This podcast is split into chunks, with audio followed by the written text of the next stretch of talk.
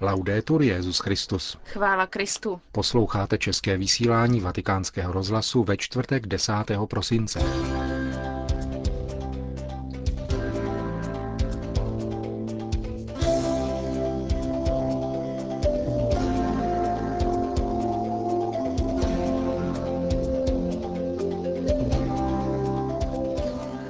Papež přijal prezidenta Gabonu a nového velvyslance Kuby. Francouzský filozof André Glucksmann přijal včera z rukou Benedikta šestnáctého cenu osvětimské nadace za obhajobu lidských práv. Křesťanství je nejvíce pronásledovaným náboženstvím na světě. To a mnohé další uslyšíte v našem dnešním zpravodajském pořadu. Hezký poslech vám přejí Markéta Šindelářová a Milan Glázer.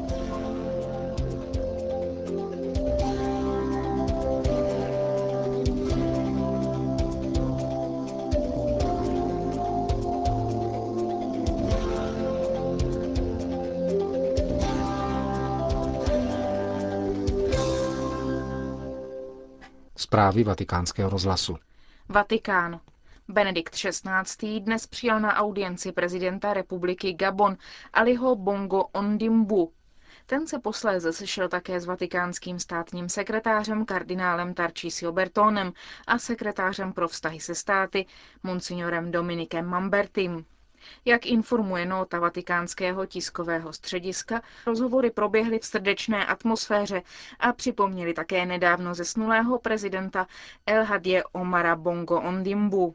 Mimo to bylo vyjádřeno potěšení z existujících dobrých vztahů mezi Svatým stolcem a Gabonem, působení rámcové dohody z roku devatenáct set devadesát sedm, a obě strany se pozastavily u přínosu katolíků k rozvoji země a celkovému pokroku gabonského národa, zejména v oblasti vzdělávání a výchovy. Benedikt šestnáctý. přijal nového velvyslance Kuby Eduarda Delgáda Bermudéze a ve své promluvě zmínil pokrok v oblasti náboženské svobody na tomto karibském ostrově. Benedikt šestnáctý. vyjádřil dále naději na brzké odvolání obchodního embarga, které zatěžuje kubánskou ekonomiku zvláště v době ekonomické krize, ale zdůraznil také, že krizi je třeba čelit za pomoci pevných etických základů a obhajobou všeobecných lidských práv. Doufám, řekl papež, že budou nadále sílit konkrétní signály otevřenosti, pokud jde o uplatňování náboženské svobody, jako tomu bylo v posledních letech, kdy bylo dovoleno například sloužit mši v některých vězeních, pořádat náboženská procesí, umožnit restituce a opravy některých kostelů, vybudovat několik řeholních domů nebo poskytovat sociální zabezpečení kněžím a řeholnicím. Takto může katolické společenství lépe a svobodněji vykonávat své specifické pastorační poslání. Starobylé křesťanské kořeny, pokračoval dále Benedikt šestnáctý., představují mimořádné duchovní a morální bohatství Kuby a vytvářejí její typickou duši.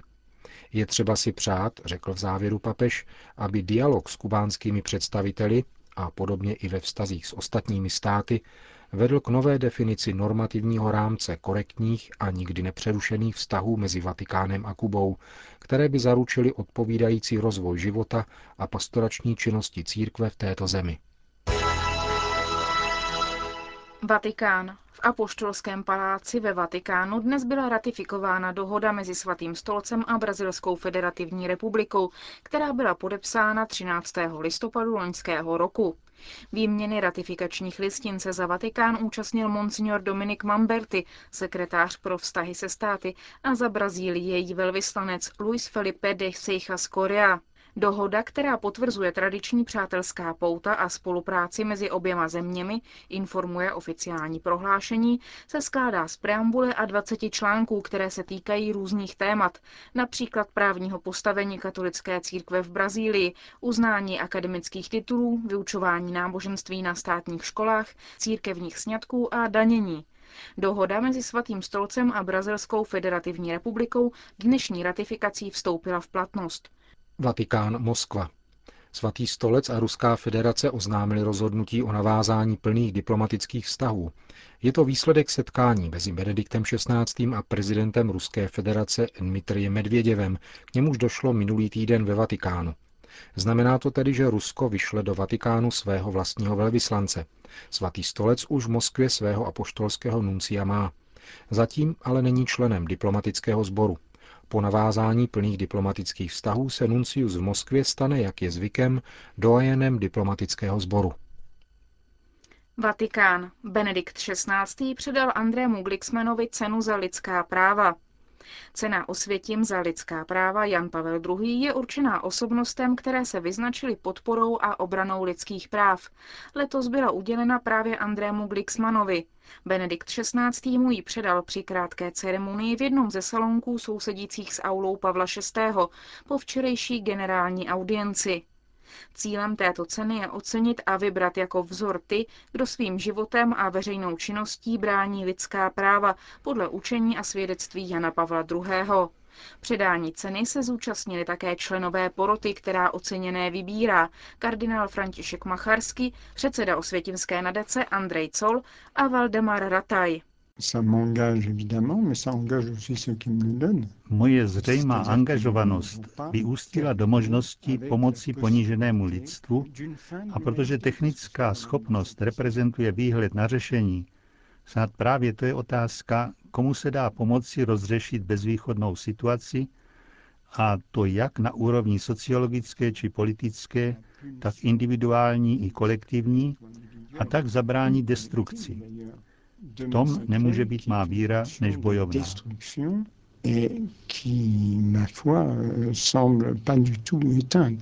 Říká oceněný André Glucksmann. Vatikán. Bez potravy, kterou je modlitba, kněz onemocní. Učedník nenajde sílu následovat mistra a tak umře na podvýživu. Následkem toho se jeho stádo rozuteče a pak zajde. Píše kardinál Claudio Hummes, prefekt Kongregace pro klérus, kněžím v dalším dopise u příležitosti probíhajícího kněžského roku. Pokud se modlíme méně často, připomíná kardinál, víra se oslabuje a služba ztrácí obsah a smysl. V důsledku toho bude kněz méně radostný a šťastný ve své každodenní službě. A protože na cestě následování Ježíše kráčí s mnoha dalšími, začne zůstávat stále více pozadu a tak se vzdálí mistru, až ho nakonec ztratí z dohledu. Od toho okamžiku zůstane opuštěný a vratký. Proto, píše kardinál Hummes, aby kněz zůstal věrný Kristu i společenství, musí být mužem modlitby, mužem, který žije v důvěrném vztahu s Bohem. Mimo to potřebuje být posilován také modlitbou církve a každého křesťana. Prefekt Kongregace pro klérus tedy vyzývá všechny věřící, aby se modlili s vytrvalostí a velkou láskou za kněze a s kněžími. S tímto úmyslem Kongregace pro klérus slaví během kněžského roku každý první čtvrtek v měsíci mariánskou eucharistickou adoraci v římské bazilice Santa Maria Maggiore. V závěru dopisu ke kněžím se kardinál Hummes obrací s přáním požehnaných Vánoc. Dítě Ježíš v jesličkách nás zve, abychom na něj opět hleděli s důvěrou přítele a učedníka a obnovili naše evangelizační nasazení. Berlín. Křesťanství je nejvíce pronásledovaným náboženstvím na světě. Vyplývá to z bilance za letošní rok, kterou představila centrála charitativní organizace Kirche im Not, tedy pomoc církvi v nouzi. Téměř v osmdesáti procentech všech případů pronásledování s náboženským motivem šlo o křesťany různých vyznání. Nejčastěji jsou z nenávisti ke křesťanské víře zabíjeni lidé v Iráku, Indii a také v Nigérii, Pákistánu a Egyptě. Tiskový mluvčí katolické charitativní organizace Bertolt Pelster poukázal na to, že vysoké procento pronásledování vyplývá mimo jiné z toho, že křesťané jsou početně největším náboženstvím na světě. V současnosti žijí na světě skoro dvě miliardy stoupenců Ježíše Krista. Muslimů je okolo jedna a půl miliardy a hinduismus vyznává asi jedna miliarda lidí. Není proto divu, dodal Pelster, že nejvíce pronásledovaným náboženstvím je křesťanství, ačkoliv to samozřejmě nic neospravedlňuje. Podle zprávy, kterou vydala Kirche im Not, jsou letos zřetelné dvě tendence. Zmenšuje se počet pronásledování ze strany ateistů. Podle Pelstera takové země jako Čína a Kuba musí i s ohledem na hospodářskou krizi spolupracovat s každou sociální skupinou. Na druhé straně však vzrostl počet pronásledování v zemích jako Pákistán, Nigérie, Saudská Arábie či Egypt, kde jsou křesťané pronásledováni zejména islámskými extrémisty, kteří usilují o zavedení islámského státu. S největšími problémy se však potýkají křesťané v Iráku. Podle nejnovějších údajů zůstalo z takřka milionového společenství tamnějších křesťanů v posledních letech pouze dvě stě padesát tisíc věřících. Bertolt Pelster dále poukázal na to, že každý, kdo si to mohl dovolit po finanční stránce, dávno z Iráku odešel. V současnosti jsou křesťané všech vyznání v Iráku pokládáni za spojence západních států a automaticky jsou považováni za nepřátele jak šítů, tak sunitů. Na současné údaje o pronásledování křesťanů obrátila pozornost v německém parlamentu skupina tamnějších křesťanských demokratů. Washington. Americký senát definitivně odmítl dodatek, který by zamezoval financování interrupcí z peněz daňových poplatníků v rámci prezidentské reformy zdravotnictví v U S A. Americká biskupská konference se obrátila tento týden na senátory s žádostí o schválení zmíněného dodatku, který již dříve přijal americký kongres, protože bez něho je reforma pro americké katolíky nepřijatelná. Američtí biskupové tak budou nuceni reformu neuznat, přestože léta usilovali o její zavedení. Iniciativa prezidenta Obamy totiž nutí katolíky i všechny zastánce nedotknutelnosti lidského života, aby ze svých daní financovali to, co odporuje jejich svědomí. Další biskupové a představitelé ostatních křesťanských společenství proto podepisují ekumenickou tzv. Manhattanskou deklaraci, což je společné prohlášení nejvlivnějších křesťanských společenství Spojených států proti postupující liberalizaci interrupcí, proti udělování privilegií homosexuálům a omezování náboženské svobody lámáním svědomí zdravotnických pracovníků, kteří nemají právo odmítnout zákrok směřující proti zdraví a lidskému životu. Manhattanská deklarace má již bezmála tři sta tisíc signatářů. Řím. Papež zaslal poselství účastníkům mezinárodního sympózia na téma Bůh dnes. Všechno se mění podle toho, zda se s Bohem počítá či nikoli. Pořádá je v následujících dvou dnech italská biskupská konference z iniciativy kardinála Camila Ruiniho a účastní se ho kolem padesáti filozofů, umělců, přírodovědců, žurnalistů a teologů, například Robert Špeman, Enrico Berti, Remy Braque, Roger Scruton a další.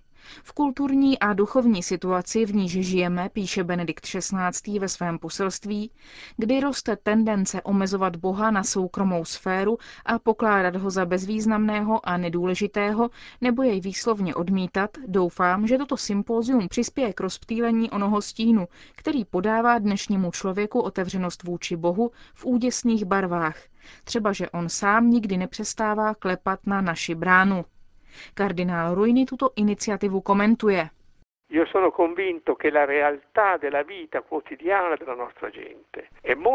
Jsem přesvědčen, že realita každodenního života lidí je mnohem více proniknuta křesťanstvím, než jak to vysvítá z obrazu, který vytvářejí média.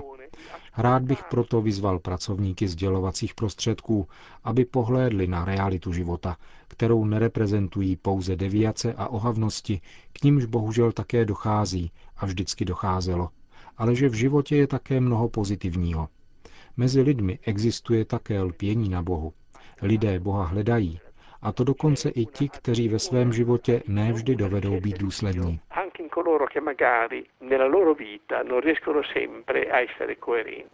Říká kardinál Ruini.